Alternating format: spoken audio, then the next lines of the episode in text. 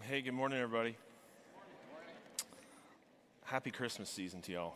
This is fun. I love it when we can begin to sing those great songs, rich in truth, rich in joy, rich in hope. Uh, exciting to be joining you for this, my very first Christmas here in Texas. Uh, if you, hey, all right, yeah, yeah. You still celebrate on the 25th here, right? I just want to make sure. Yeah, okay, all right. Hey, if you've got a copy of God's Word, would you join me in 1 Peter chapter 1? Today, we are starting a brand new series, a series that is designed to prepare our hearts for the Christmas season because they need to be prepared for the Christmas season because there's pressures in Christmas that want to push us in different directions. I don't know about you, but every Christmas that seems to roll around seems to get busier and busier and busier. And of course, with the busier and busier, sometimes the main thing in the main thing anymore. Sometimes the main thing turns into that event that you need to go to. Sometimes the main thing turns into the meal that you need to have, or the family that we somehow need to fit in, or those cards that need to get up, the lights that need to go up, the baking that needs to happen, the gifts that need to get bought and then wrapped and then delivered, and then the thank you cards for the gifts that were bought and wrapped and delivered for you. And then all of a sudden, Christmas just turns into one giant month of exhaustion. You don't have to nod your heads. Well, I think it's a shared feeling. And that's why Bannockburn this Christmas season, for the next four weeks, we're going to be intentionally pushing our hearts into Christmas and into Advent. That word Advent just means arrival. And with the Advent season, we celebrate the first arrival of Jesus Christ, knowing that the second arrival is also coming. And that's why we titled this series, He Has Arrived. And in the other traditions, evangelical traditions, they will often celebrate the Advent season specifically with candles. We're not going to do that here at our church, but we are going to pick up on those four weeks of Advent. There are four weeks that are celebrated again all across Christendom. And the first week, this weekend right now, is a weekend that focuses in on hope. Next weekend on peace, the following on joy, and then Christmas Eve, we'll be talking about love. And Usually it's celebrated in that order, and that's the order of our sermon series hope, peace, joy, and love. But stop for a second there. You hear those words? Hope, peace, joy, love. Each of those words, isn't it true that they represent enormous longings of the human heart? No matter who you are, no matter what you do, no matter how old you are, every single one of us is looking for hope. Every single one of us looking for peace and joy and love. And we're looking sometimes all over the place for those things to be met, those enormous needs of the heart to be met.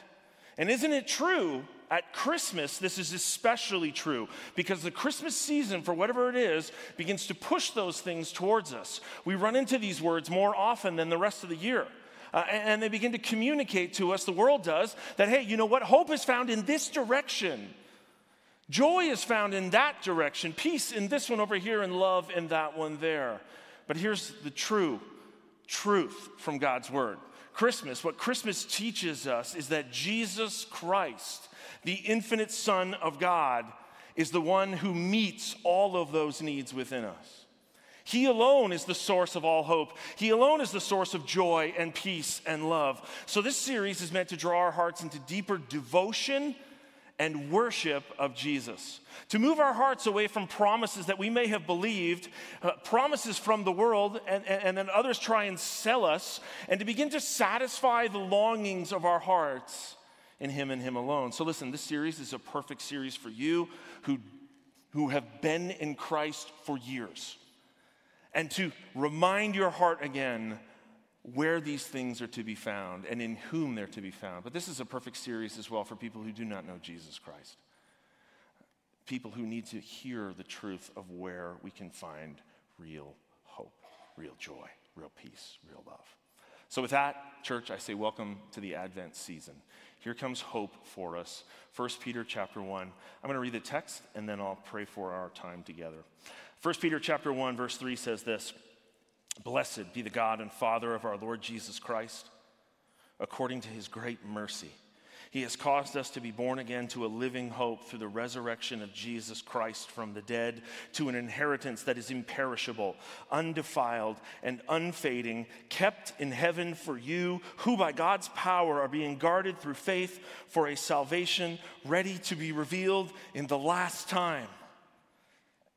In this you rejoice, though now, for a little while, if necessary you've been grieved by various trials. Let me pray for us.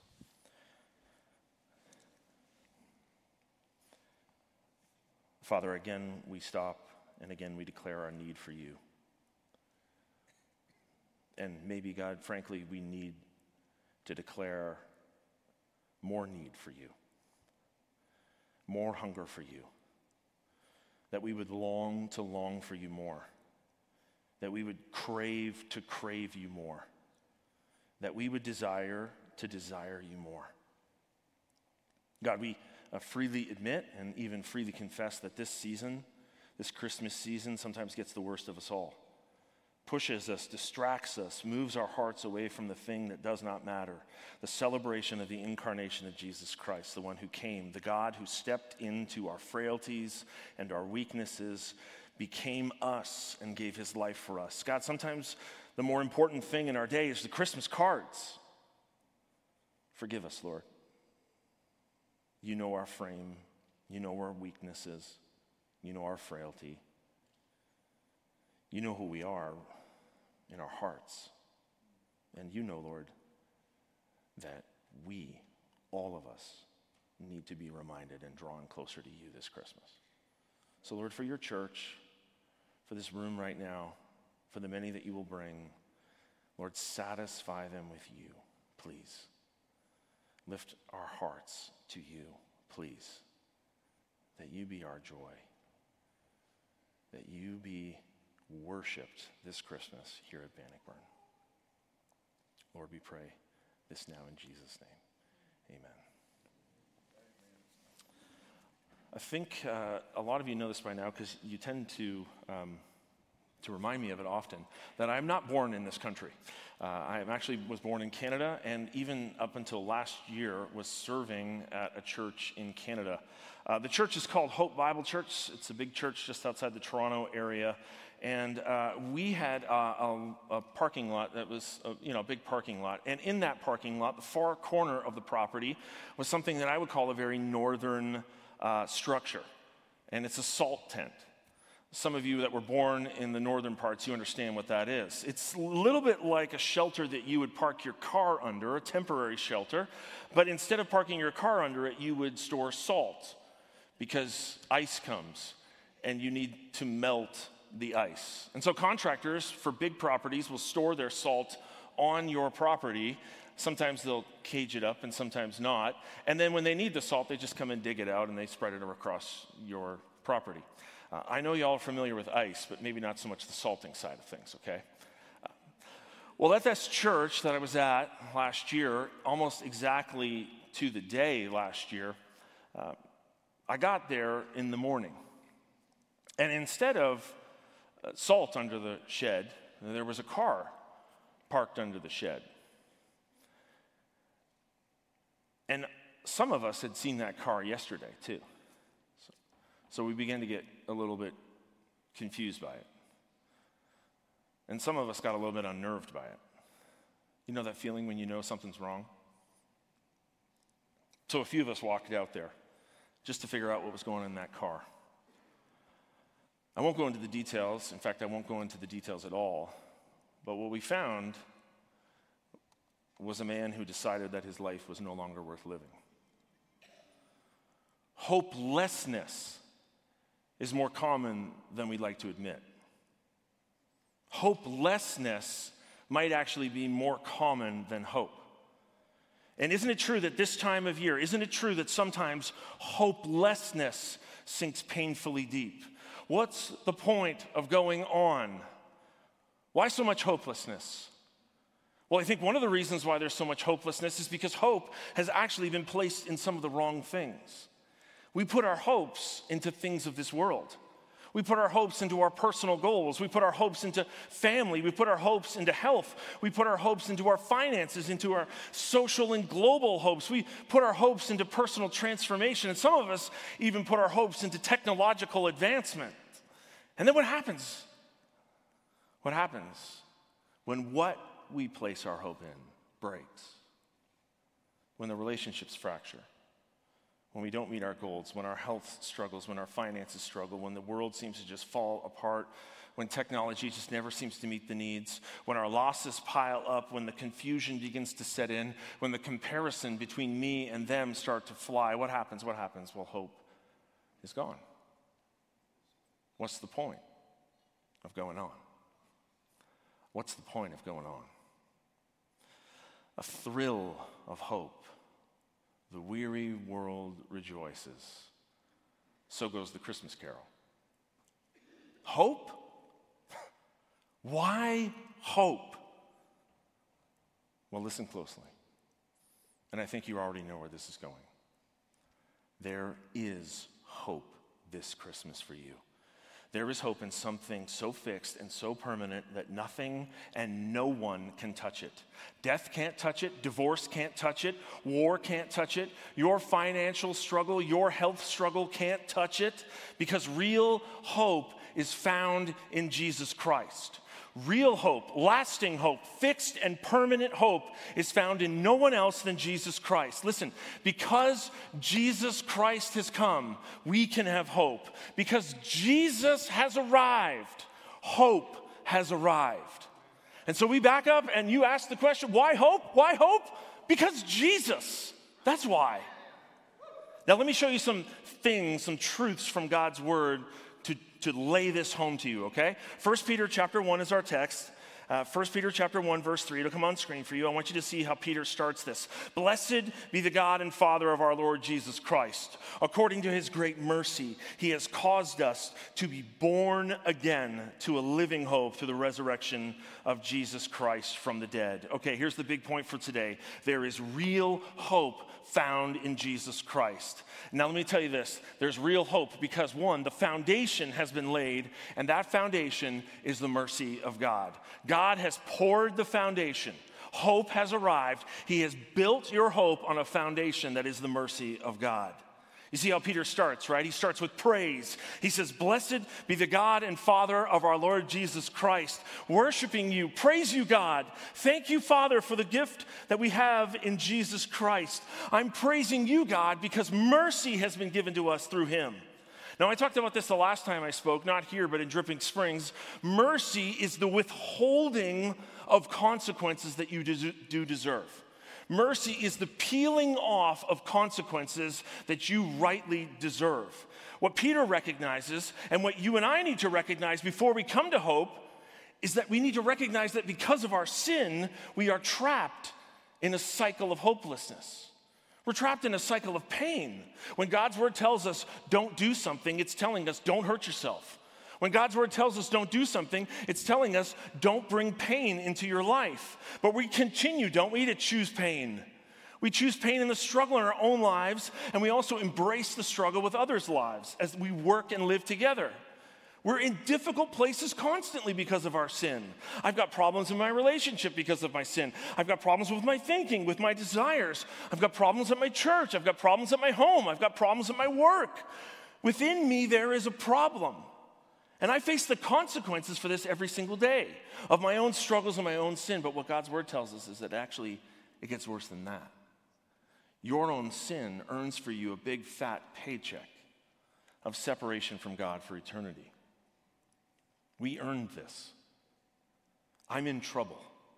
We're in trouble. That's what God's word tells us. We all ran away from the Lord so hard that we broke our legs in the process and we can't get back.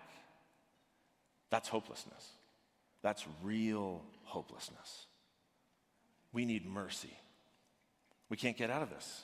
We need someone who can come along with his mercy and pull consequences off us, consequences that we deserve to own, consequences from our own sin. We need mercy. And that's when the Gospels open up and the New Testament begins to share this incredible story of a God who is so rich in mercy. God brings hope. Look at how Matthew puts it in his gospel. When his mother Mary had been betrothed to Joseph before they came together, she was found to be with child from the Holy Spirit. And her husband Joseph, being a just man and unwilling to put her to shame, resolved to divorce her quietly. But as he considered these things, behold, an angel of the Lord appeared to him in a dream, saying, Look at this Joseph, son of David, do not fear to take Mary for your wife, for that which is conceived in her is from the Holy Spirit. Here it is, here it is, here it is. She will bear a son, and you shall call his name Jesus, for he will save his people from their sins. That's a God rich in mercy.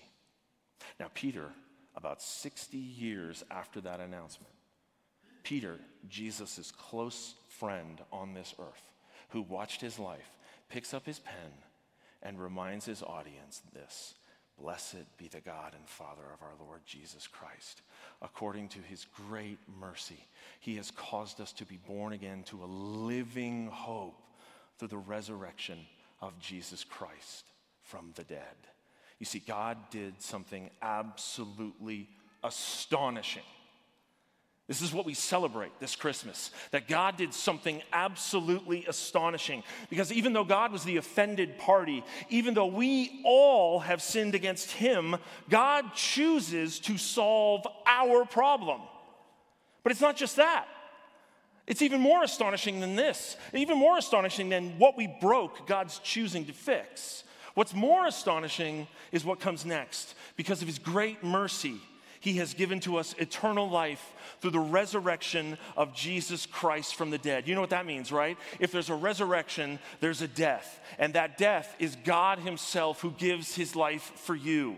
For you because of his great mercy, because he saw you in your brokenness, because he heard the pain of his people, because he saw our hopelessness, because God, our God, loves us to the fullest and the final measure. And as the Son of God gives his life on the cross for our consequences, my consequences, your consequences, and as he rises from the grave, you and I, because of his great mercy, are born again by faith to a living hope. He goes into death so that we could have life. He takes the hits so we have the hope. And what's more, it's a living hope. Did you see that? It's a living hope. What does he mean by that? Well, it means that hope is alive. It means that your hope is not going to die it means that it's always going to be vibrant, it's always going to be growing. Why is that important? Well, because we're really familiar, aren't we, with the death of hope. We understand what it's like, don't we, to watch hopes die in front of us.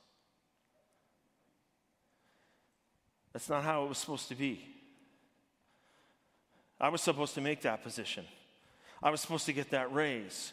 There wasn't supposed to be that conflict. He was supposed to marry me. We were supposed to be somewhere different than we are right now. She wasn't supposed to cheat on me. My kids were supposed to turn out different. The job wasn't what was promised to me. I was supposed to get into that school. There wasn't supposed there was supposed to be friends. He's gone.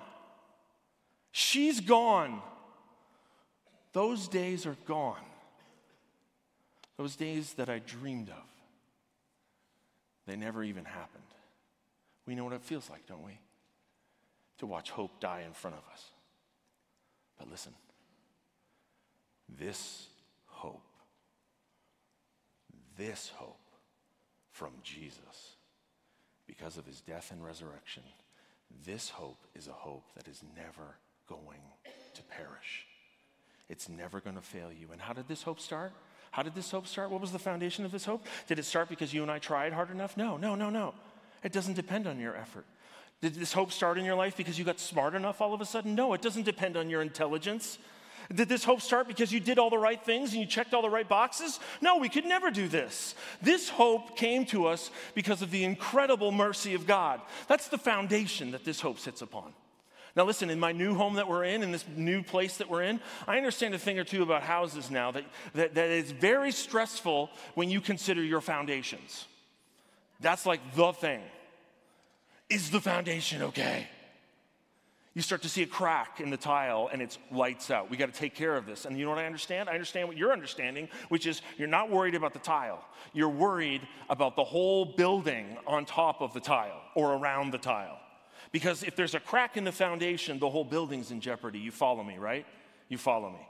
Listen, here's the truth. Some of us here right now have built hope houses on things other than the mercy of God in Jesus Christ.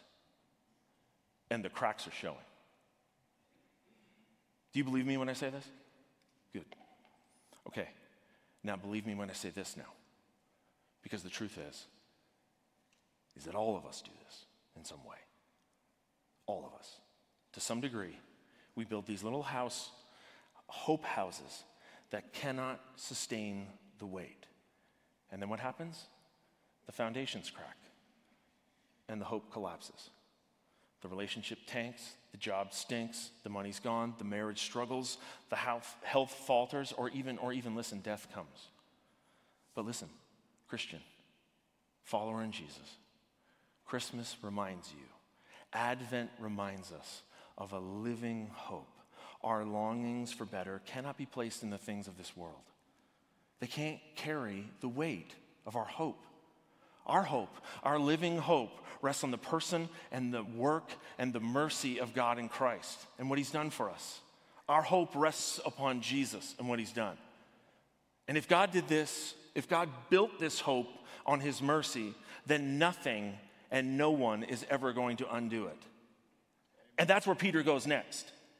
Because God's been merciful, we've been born again to a living hope. Look at verse 4 to an inheritance that's imperishable, undefiled, and unfading, kept in heaven for you who by God's power are being guarded through faith for a salvation ready to be revealed in the last time. Listen, here's the truth. Because of Christ, we have hope. Because Jesus has arrived, hope has arrived. God, in His overflowing mercy, has opened up the floodgates of hope. He's built this foundation for us. But here's the second thing if you're taking notes the fortress of our hope is God's power. Our foundation is built on His mercy, our fortress is surrounded by His power. Not only is your, rock, your house, your hope, built on rock solid granite, it is also guarded by the power of an unstoppable God. Now, look with me at the text, how, how, how Peter describes just how impossible it would be to lose our hope. Because of the mercy of God and the work of Christ, your hope is, he says, imperishable. It's imperishable. It's not going to break down, it's not going to disintegrate. Unlike your couch in your living room, it's always going to be good as new. It's imperishable. It's also undefiled. It's not going to get any stains or any blotches on it. It's always pristine. It's always spotless. And it's also unfading. It's never going to lose its color, its quality, its beauty. It's always going to be perfect, imperishable, undefiled, and unfading. And not, not only that, did you notice where it's being stored? Your hope isn't stored here on this earth, is it? No, your hope isn't stored here on this earth where it can get damaged. It's not out in your garage where it can get musty. No, your hope, your hope is stored in heaven. And not only that, there's someone who's on guard duty for this hope. God and his power is protecting this hope. Do you think someone or something is going to come up and take that hope away from you? It is locked up tight, it is solid, it is secure, it's always there for you. Do you think someone's going to take it? No one. Now, just wind the clock back for those of you who remember to 1988. Now, most of, maybe I've lost a lot of you here in this, okay, but trust me, the illustration will be relevant, okay? Imagine it's 1988, and I come up to you and I say, hey, listen, you know what? Guess what I just learned? I just learned that the heavyweight champion, Mike Tyson, your next door neighbor, has a $50 bill on his kitchen table. He's out in the backyard, and his front door is unlocked. Who doesn't need a $50 bill, right? I mean, apart from the fact that you may have a character problem with that, you know, stealing, are you going to go in and get that bill? No. Can I suggest to you that that $50 bill is the safest $50 bill on the planet? Mike could put a sign up on the front door saying, Come and try to take my $50 bill. I'm not going anywhere near that $50 bill, right? So let me ask you, Christian.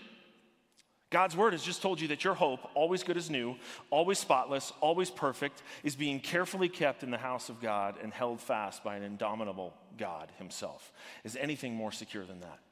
Do you think sickness is going to touch that hope?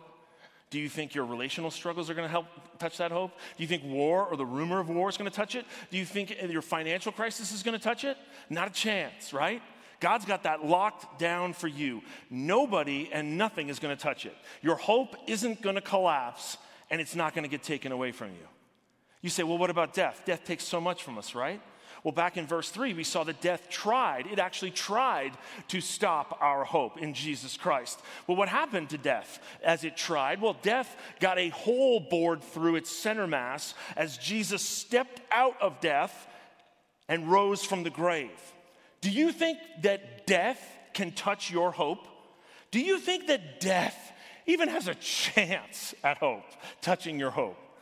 Not a chance. God's got that locked down for you. That hope isn't collapsing, it's not getting taken away from you. And He's waiting for the perfect time to reveal it to you. Now, before I show you that perfect time, I want to show you an important yoo-hoo in the Bible. Do you know what I mean by yoo-hoo? You say yoo-hoo like the drink or like yoo-hoo?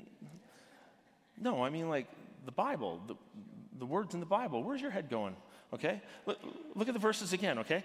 To an inheritance that's imperishable, undefiled, and unfading, kept in heaven for you who, there it is. See that?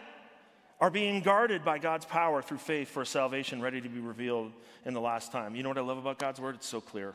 You see what's happening in verse 4? Keep the text up there. What's happening in verse 4? There's a subject in verse 4. And what's the subject? It's your inheritance. Your inheritance is imperishable, undefiled, un- unfading, and it's kept in heaven for you. You who, that's a switch in subject now. Peter's now talking, and you, he says, you who have this inheritance, you're being guarded through faith for a salvation ready to be revealed in the last time. You see what he's talking about here? Are you picking up what God's word's putting down, what Peter's saying? God is keeping your inheritance safe for you. And He's also keeping you safe for your inheritance. He's got you. He's walking with you in this life. Because listen, not only has God secured your future, He's also got you secure in your present. Not only does God care about your eternity, He also cares about the here and right now. God cares, in other words, about the relationships that are struggling. He cares about the disappointments and hurts. He cares about the health struggles, the financial struggles. He, see, he cares that the world seems to be falling apart. He cares about the aches and the pains and the struggles. And by the way, that word there for guarded is a word that's used outside of the Bible at this time to describe a garrison that you lock up into a city. You bring the garrison in to protect the city. You see, God wants you so very much to have the inheritance that His Son has secured for you. He wants you to get to the finish line, and He's going to make sure you do. And when is that finish line? When is the inheritance? Well, did you see the end of verse 5? Look with me one more time. Who by, you, who by God's power are being guarded through faith for a salvation, here it comes, ready to be revealed in the last time. You get it, in other words, at the finish line. When your salvation is fully and completely real. And listen, don't make any mistake here. Just because you don't know the time that it's going to be revealed doesn't mean that that time doesn't exist. God has a plan, and his plan is perfect. Just like God had a plan in a moment of time to send his son to be born of a virgin, that timing was perfect. And loved ones, the timing for when you receive what God has secured for you is going to be perfect also. But we understand, don't we, that so much of the despair that we face in this life, there's so much hopelessness that comes from us thinking, what's it, what are we thinking? We're thinking that this world is actually all that there is. And listen, if this world is all that there is, there's reason, isn't there, for hopelessness. But, believer, follower in Jesus Christ, this world is not all there is there is a great and wondrous future that awaits us. And all of these things that we hope in in this world, all of the things like the relationships, like the status, like the community, like the culture, like, the, like to be known and to be cherished, these things that we're longing for, and even success, you understand, don't you, that these things that we're longing for, that's actually just a homesickness in us. It's a homesickness for where we truly belong. You're longing for a home that you've never actually been to yet. Why homesickness? Well, because God has made you not to belong to this world. You were made for something so much more. And every time one of these little hope bubbles pops, you're reminded in your heart that this isn't the world I was made for. Look at verse 6. That's our last verse. Peter knows what we're talking about. He goes right into it. In this you rejoice, though now, for a little while, if necessary, you've been grieved by various trials. Grieved by various trials. Yep. Four little words. So much in them, right? Trial, grief. Yeah. Because honestly, this world is painful. This world is tiring and disappointing. And to be sure, it's also beautiful and glorious and wonderful, but it's not perfect. Because of sin, it's far from perfect. Believer, you were made for the perfect. You were made for your home where you belong.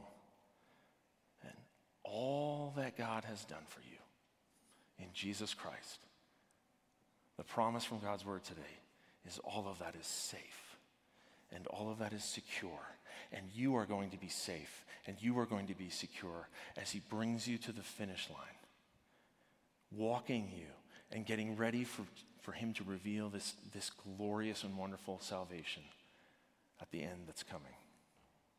That feeling of that truth and our response to that, that feeling, that's real hope. And that's because of Jesus, because of what he's done. We can have this hope. It's a hope that's founded on the mercy of God and protected by the power of God. The man that I came across that had taken his own life in that salt shed that night, his name was Ian. We found that out later. We'd never met him, he'd never been to our church. But we found out just a little later that days earlier, only days earlier, Ian had lost his wife. I don't know where Ian's soul is right now, but obviously there was a moment where all of hope was gone from Ian's life. And I think the saddest part of that story is that he gave up hope right next to a building, a church that was named Hope. And a church like this church that proclaims a message of hope that's found in Jesus Christ. And listen, the story you know is not unique. So many, aren't they? So many perishing just inches from hope. So many outside of these walls, not here today. You call them your friends, you call them your neighbors, you call them your family members, even.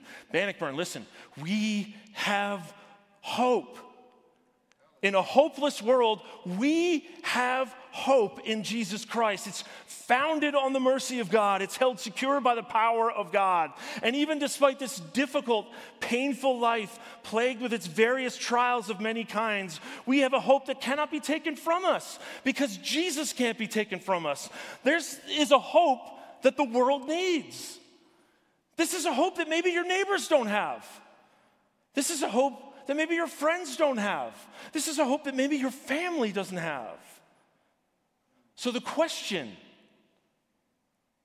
the question is, what are we going to do about it?